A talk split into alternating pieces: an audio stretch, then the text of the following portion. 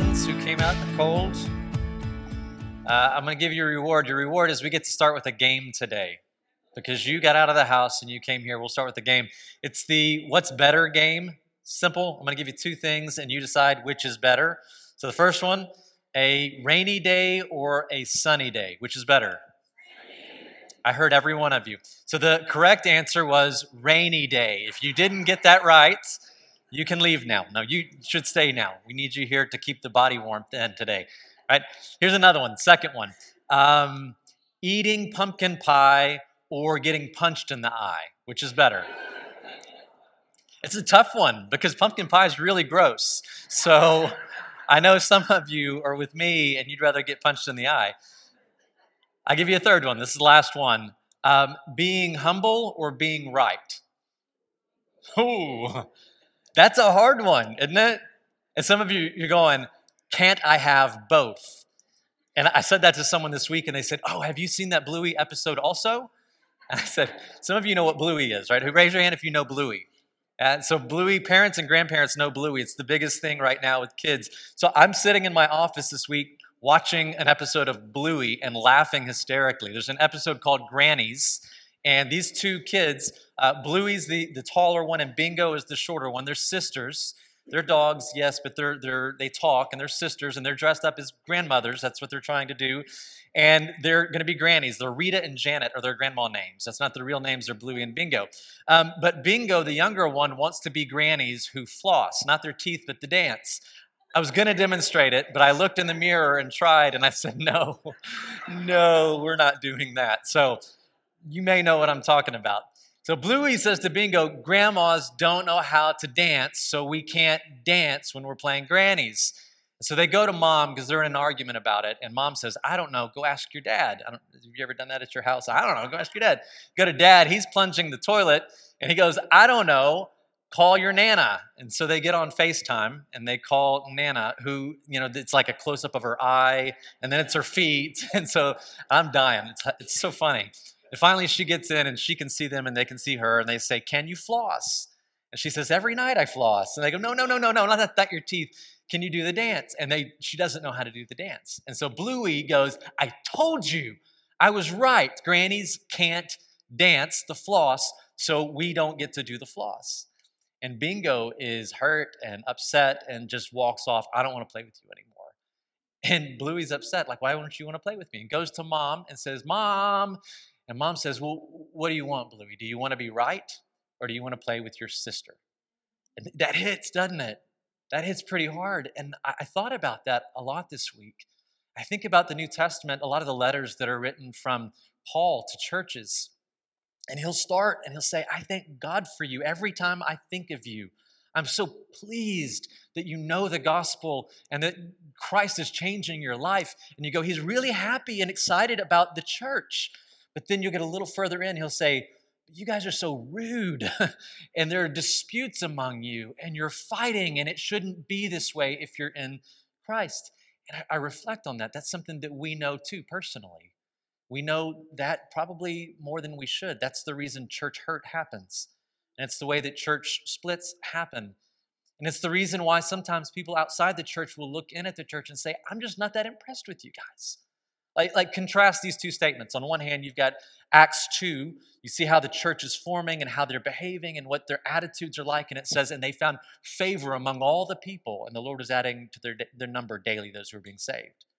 And you contrast that to a phrase that you probably heard from Mahatma Gandhi. He said, I like your Christ. I do not like your Christians. Your Christians are so unlike your Christ. And that hits a little bit too. The reason I talk about this is because last week we started talking about culture codes for Legacy Church. Five culture codes that I want to hold up in front of you. Our staff knows these. They try to, not perfectly, but we try to embody these. Our worship team last year was introduced to these, and I watch them as they've adopted them, and they just hold up these culture codes in the way they carry themselves. And we don't know what 2024 brings. We have no clue whether good or bad, probably all of the above.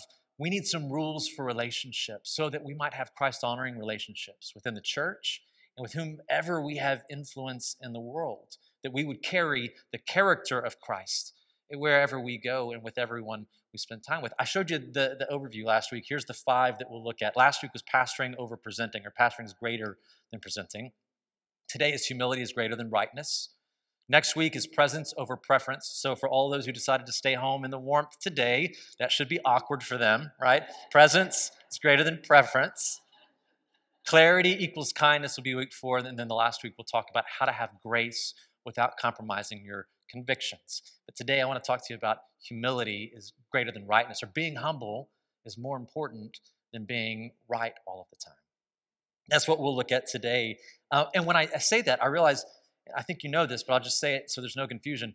Being right doesn't automatically make you a- arrogant, right? Just because you have the right idea about something doesn't mean you're automatically full of the sin of pride. We just know ourselves and we know how those things can travel together a lot. And the Bible does talk about how we're typically ruled by one or the other, either by humility or by pride. One has control over us. And the Bible is very clear about how God views humility and how God views pride and what we're called to as Christians.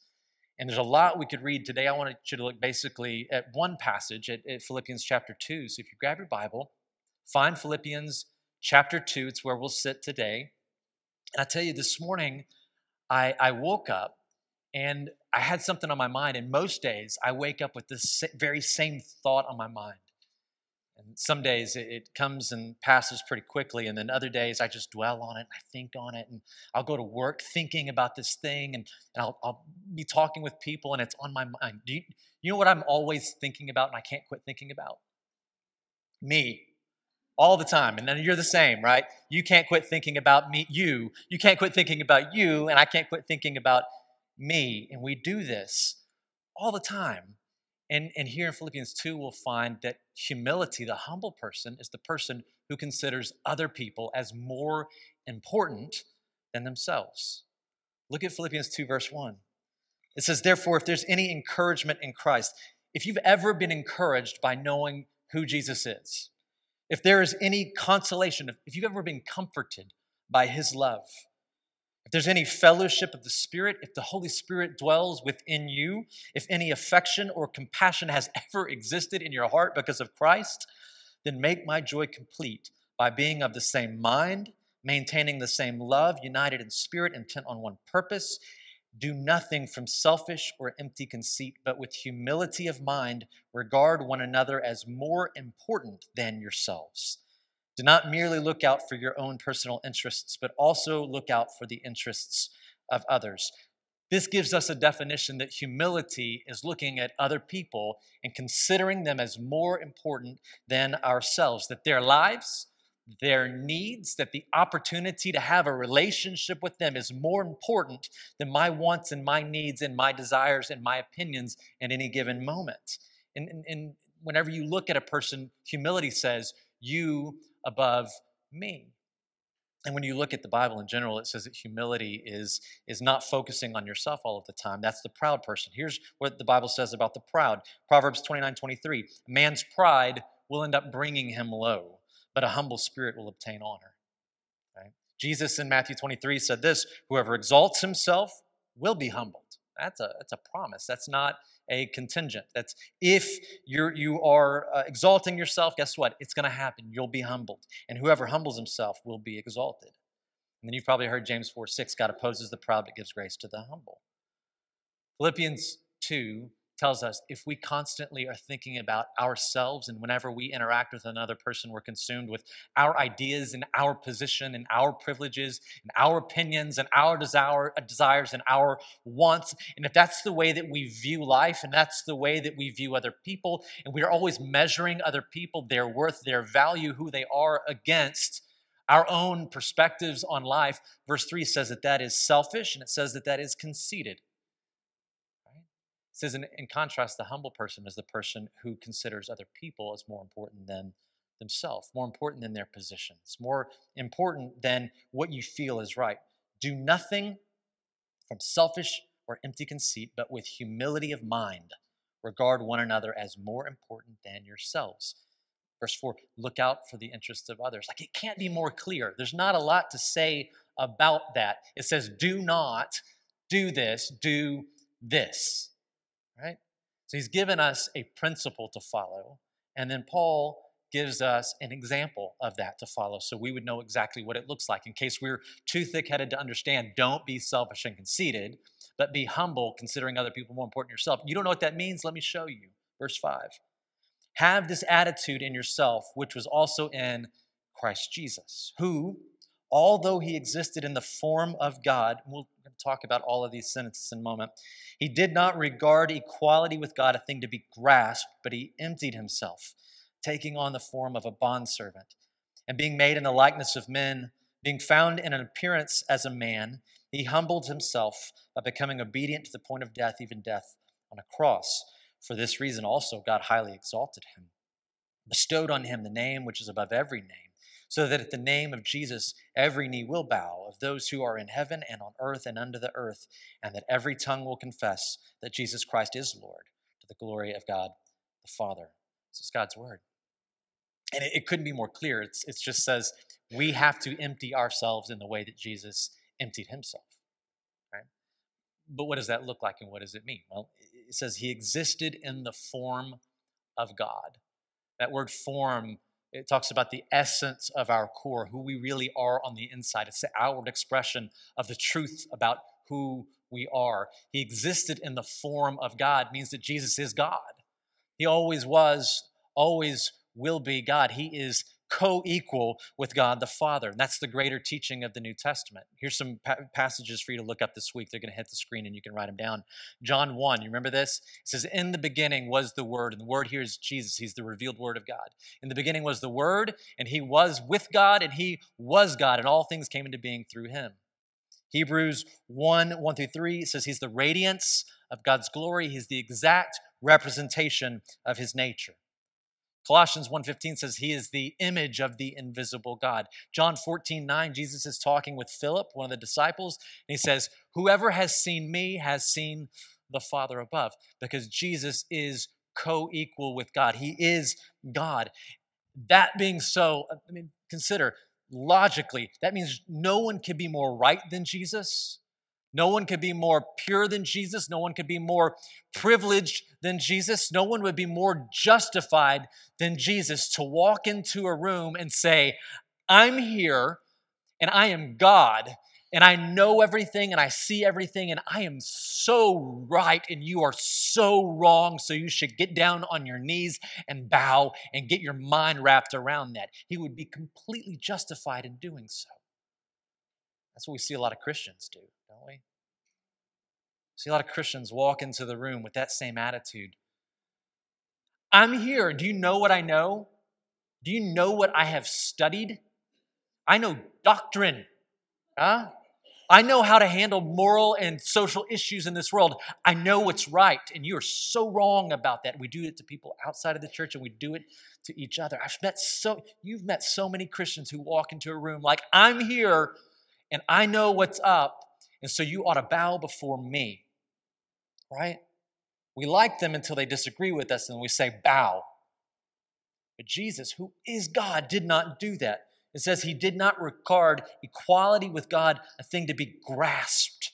And that word grasped, grasped means held on to, selfishly clung to with a tight fist. He did not regard equality with God a thing to be squeezed tightly. He didn't walk into a room thinking about himself and what was his and what, what, what he deserved and what was right and how people should bow before him. He walked into a room and he saw people. His concern was for them. That's the mind of Christ that Paul is calling us to have. It's the mind of Christ that says, I won't keep my privileges and my position and all of the power that I have for myself. No, I'll gladly lay, lay it aside to gather with a person and to begin to lift and to hold them up. It says he emptied himself. And there's been a lot of heresy taught about this, this phrase, he emptied himself. Some people would say that that means he emptied himself of his divinity, that he no longer was fully God. That's heresy. He was fully God and fully man. That's the greater, te- the greater teaching of the New Testament. Some people would say that he emptied himself of his powers that's silly because you read the Gospels and you see that Jesus was constantly doing things that only God can do. He didn't empty himself of his powers, he used his powers to authenticate his message and his presence in people's lives. In fact, we read the Gospels and we see that he even had understanding that no human could understand. While he saw with physical eyes, he had understanding that only God could have of a person. He knew the hearts of men and women that he would encounter. He knew what was going on on the inside like only God can. So he didn't empty himself of his godness, he emptied himself of the privileges of being God. Does that make sense to you? He's still fully God when he's fully man, but he empties himself of the privileges of being glorified every time he walks in the room. That people would fall before him when he walks in the room. He emptied himself of the privilege of knowing he's right, being right, and, and demanding that everyone would fall before him. Now, a time would come after he's been crucified and he is resurrected and he's ascended. And you look at Revelation, Woo. You go to Revelation and John, who's the beloved disciple, by the way. Remember, he's called the beloved disciple? And John is sent to the island of Patmos. He's, he's sent there for being too good of a Christian, right? So we got beloved disciple, too good of a Christian. He gets this vision where Jesus appears before him. And when he sees Jesus, it describes Jesus as like there's no words. He's just making up words to try to define what he says. Like his hair was really bright white and his feet were bronze. And it's just, I fell on my face and I was afraid. I was like a dead man, is what John says. And Jesus had to come to him and say, John, don't be afraid. It's me. I'm the Alpha and the Omega. Like, that's the kind of glory that Jesus deserves. That's the kind of experience that he should have as God. He walks into a room and he says, and everyone falls like the dead.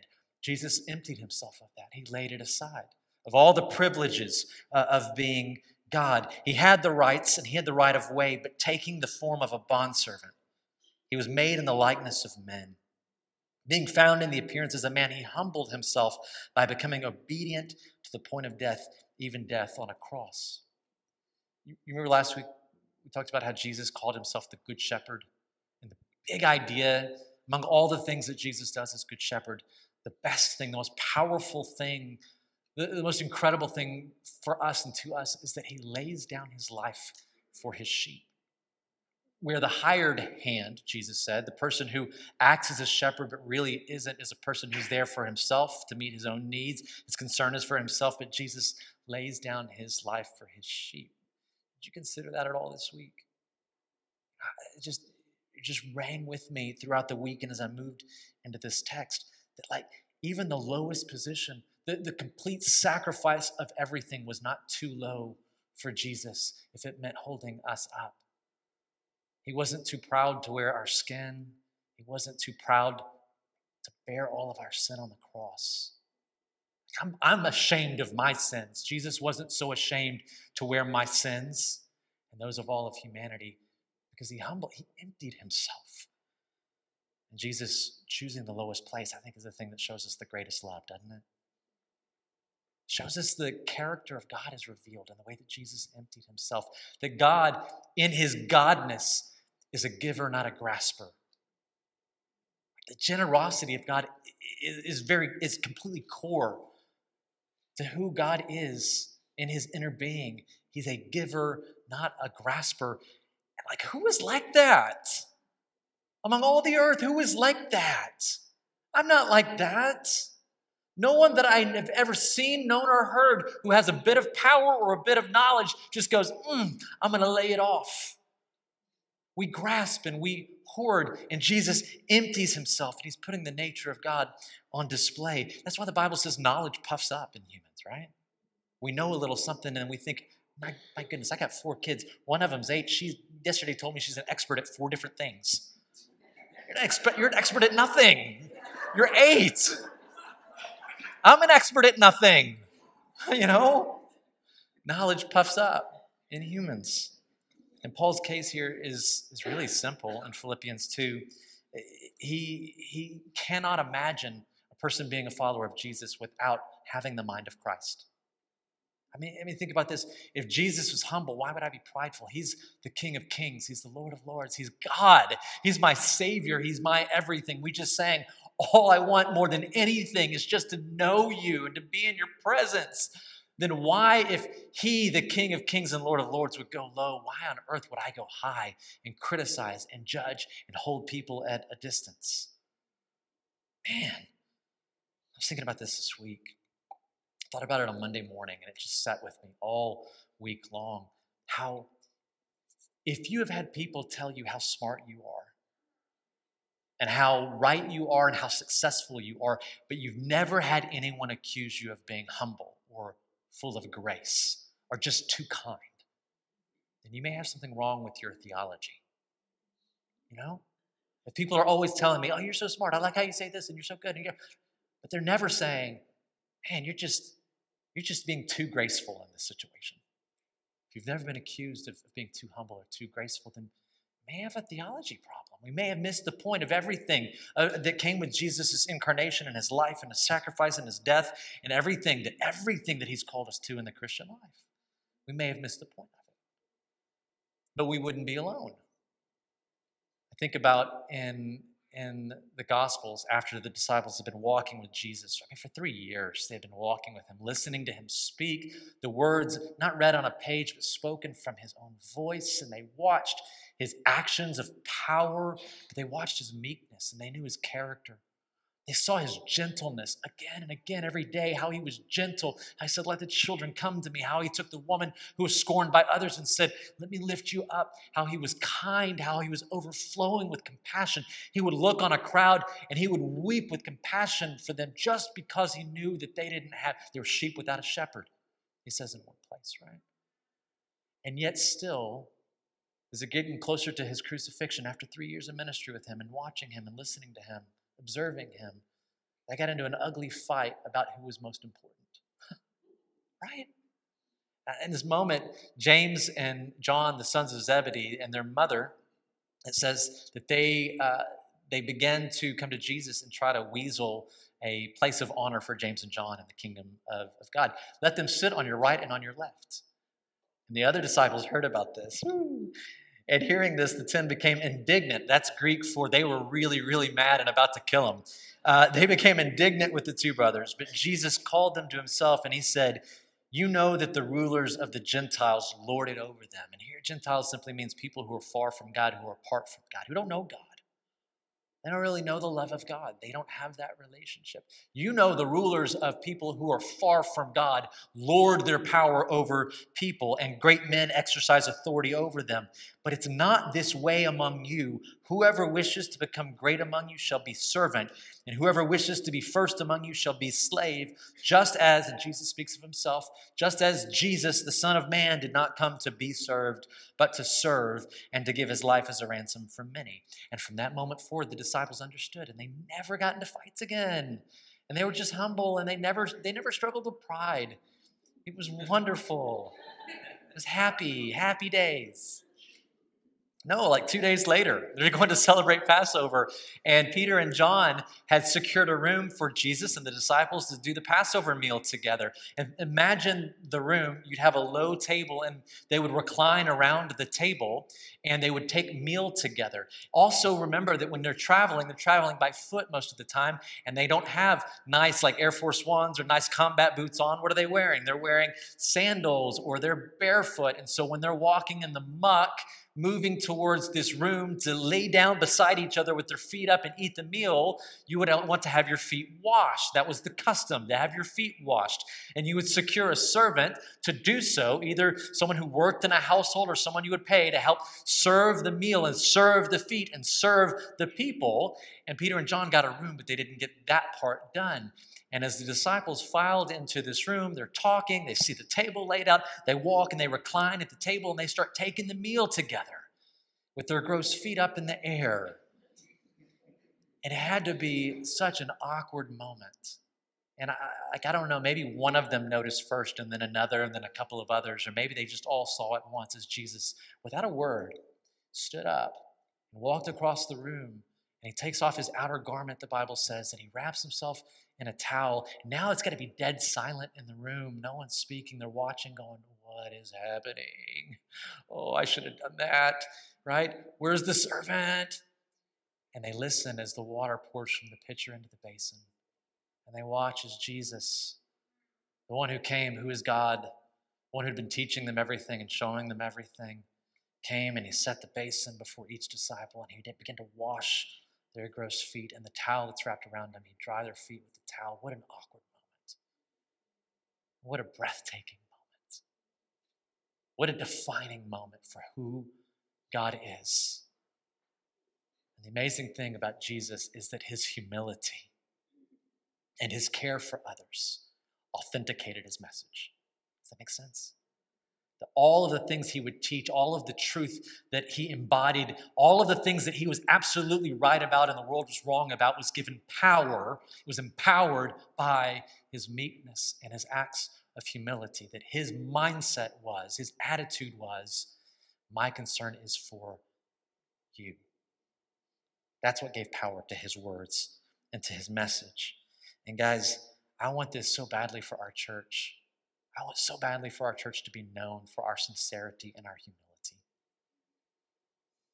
That's what people would say about Legacy Church. They'd know you in the community. They go, oh, they must be Christians. I bet they're, I bet they're part of Legacy Church.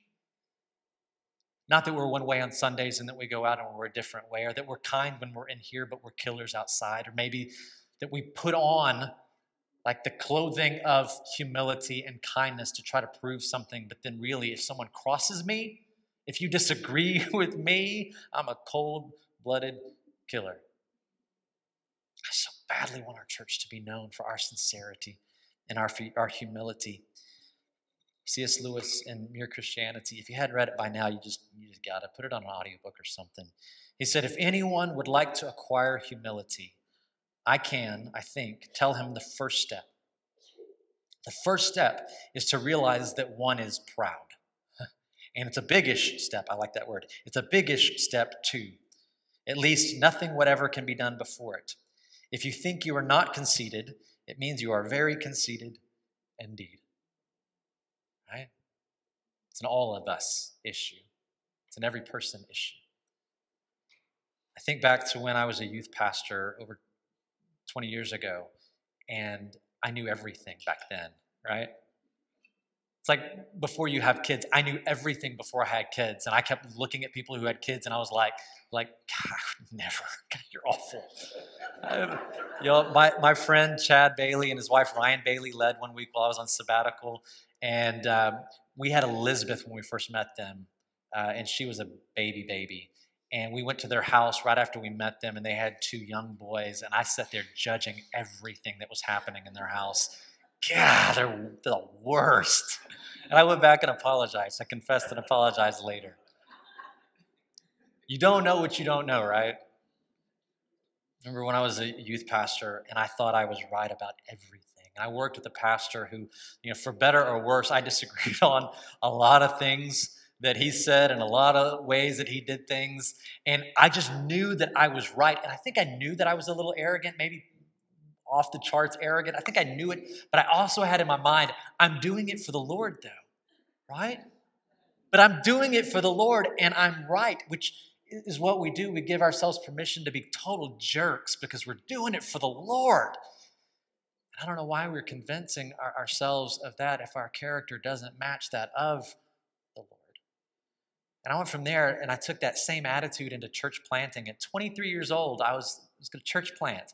And I had a guy who I met who said, I want to support your church plant. I want to be, I want to have your back. I want to cover you. Here's what I want you to do I want you to get some training from this pastor over here who leads a church planting network. I think that it would really help you.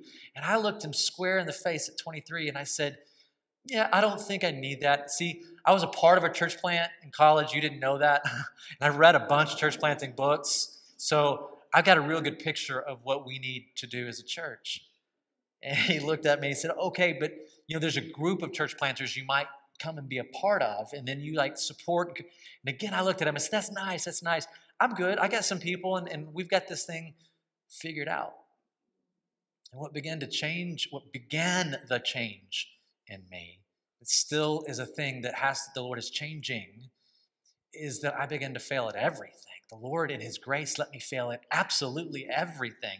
I had, had like had the golden touch when I was a youth pastor, but then now nothing worked. Everything that I tried failed.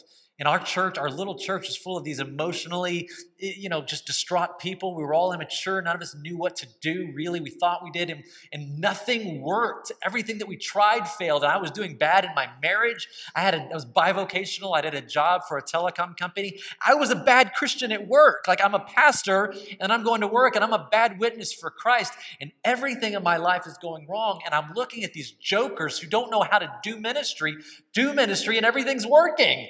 And I'm going, Lord, I, like this guy, he's a dummy. Why is his ministry working? And I'm so smart. Why is mine failing? And I didn't get it. And the Lord kept letting me fail and kept letting me fail until it began to sink in that my trust was in me. And even though I thought I was doing it for the Lord, I was doing it all wrong. It didn't matter what I was doing in my actions if my heart was wrong, my desire was wrong. So God gave me a, job as a pastor at a church doing care. My job description is like care for people. It's not very long. Care for people. Actually care for them. And you know, when you're arrogant, what you do is you interpret that as fix people. Look, I even took, you know, three words and now it's two. Fix people, period. And so I had these people and I would meet with them all week long. I'd go to them, they'd come to me, we'd meet all week long and they had problems. And I said, I'm here, I can fix you, right? And then I began to, to learn this prayer and I would take this prayer into my meetings. Lord, help me not to even think about trying to fix anything for these people. Help me just to be with them. Help me to listen more than speak. Help me listen to learn with curiosity and not listen to respond and react. Help me not to try to fix anyone. And some things began to change and grow in my life. How do we change? Look at Philippians 2, verse 12. So then, my beloved, just as you have always obeyed, not as only in my presence, but now much more in my absence, work out your salvation with fear and trembling. For it is God who is at work in you, both to will and to work for whose good pleasure? For his good pleasure. How do we change? Well, the, great news is God himself is at work in you. He is doing the work of changing in you. We don't have a chance of changing ourselves. Do you realize that? To be 42, I don't have a chance of changing what's wrong in my life. I've proven it for 42 years. I don't have a chance. The good news is God is on the job site and He is at work. And He is very good at changing lives and changing hearts. And the first thing that he does change, if we'll let him, if we're open to it, if we'll receive it, the first thing he changes is our desires. See where it says he's working for his good pleasure? It doesn't say he's working for my good pleasure. He's working that my life and my pleasure and my desire would be more in line with his. Our desires are in many ways the most important thing about us. I love a book by Jen Pollock Michael. She wrote, Desire is the most powerful subtext of our lives. It determines our decisions. And this is why we need to pay attention to our desires. If we're to change, desire must change. If we're going to change, our desires must change. And what Paul says is that's what God is changing. He's starting with your desires, that you would love the things that He loves. And remember in Mark when Jesus said, out of the, the heart the man speaks, the words overflow from the heart. That that's what's happening is he's changing our desires. It's changing what comes out in our lives. Some of you, you've heard the principle of life, the business principle, outlook determines outcome. Have you heard that before? Outlook determines outcome. It's true. And it's true right here. If your outlook is selfish, if your outlook is about me and you're thinking about what I know and what power I have and what position I have, and people ought to know what I know and think like I think, then your actions are going to be destructive and divisive. But if your outlook is wrapped in the mind of Christ and the humility of Christ, then your actions are going to be full of love and full of grace and generous, and you'll be a giver, not a grasper. And there's a power to that. And outlook does determine outcome. But it's not just let go and let God. Because I've been there, and some of you maybe are there. You go, Well, God, I'm here. You know, I have surrendered to Jesus, and I read my Bible, and I, you know, I took a Bible study class and, and I'm trying to be very nice. And so I'm just waiting on you to change all of those things and make me humble, God.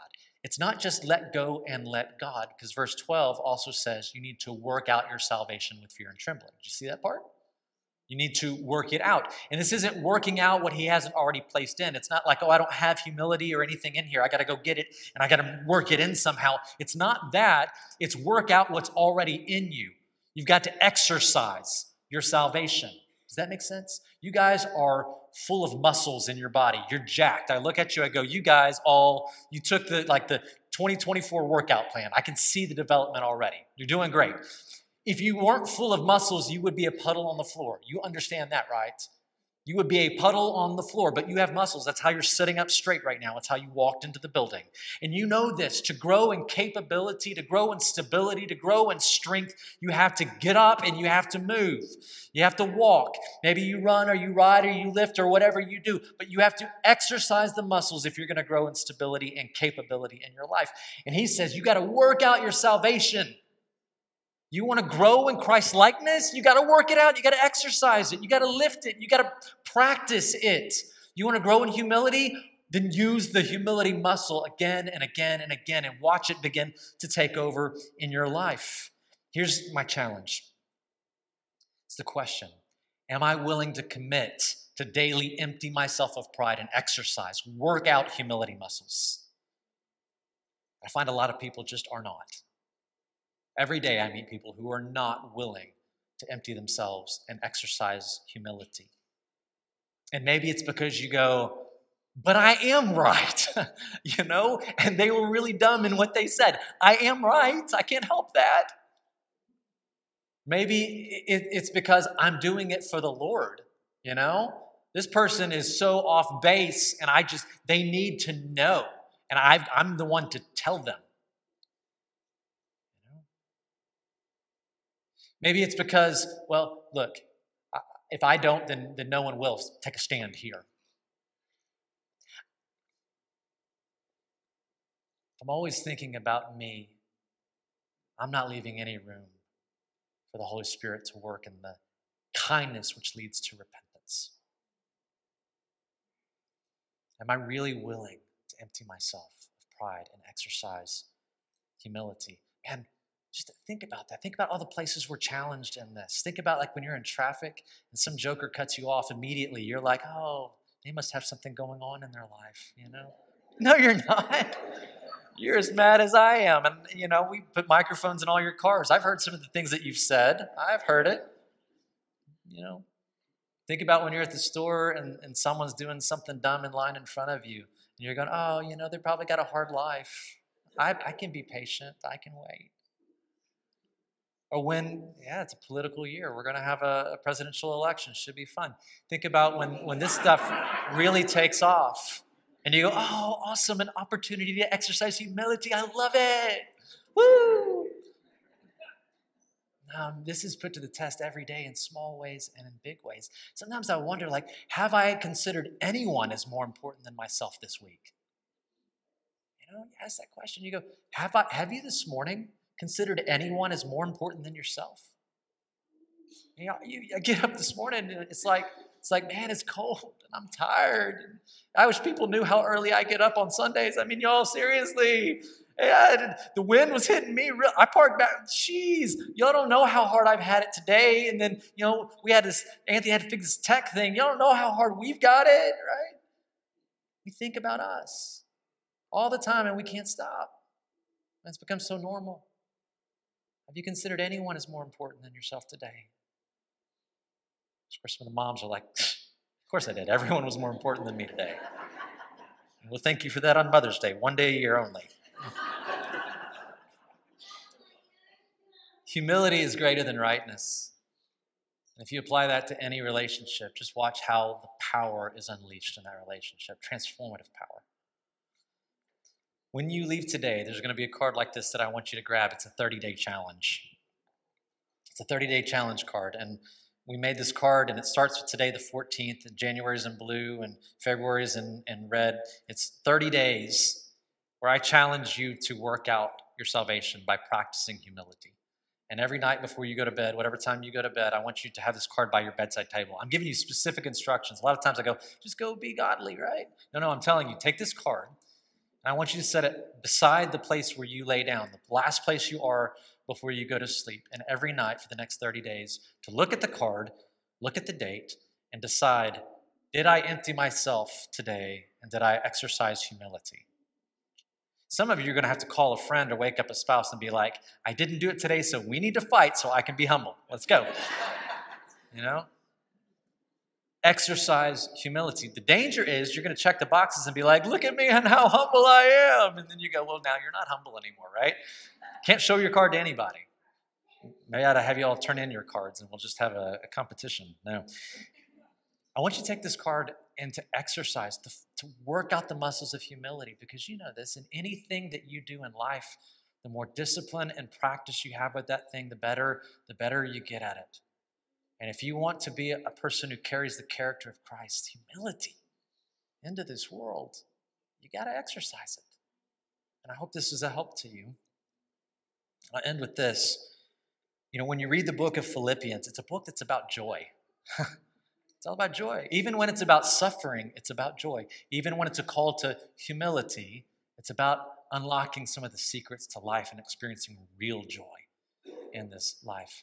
And it's always about this Jesus first, others second, and yourself third.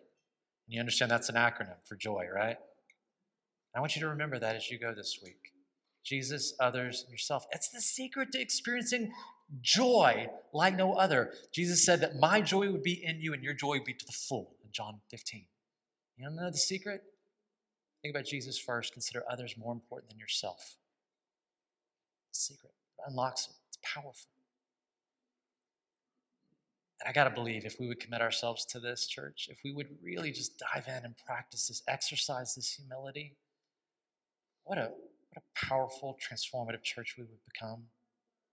What an anchor in the storms of life, and what absolute joy and life and love would fill this place and these people. It'd be beautiful. something I want to be a part of. So I leave you with the question Are you willing to commit daily, to empty yourself of pride, to exercise humility? Let's pray.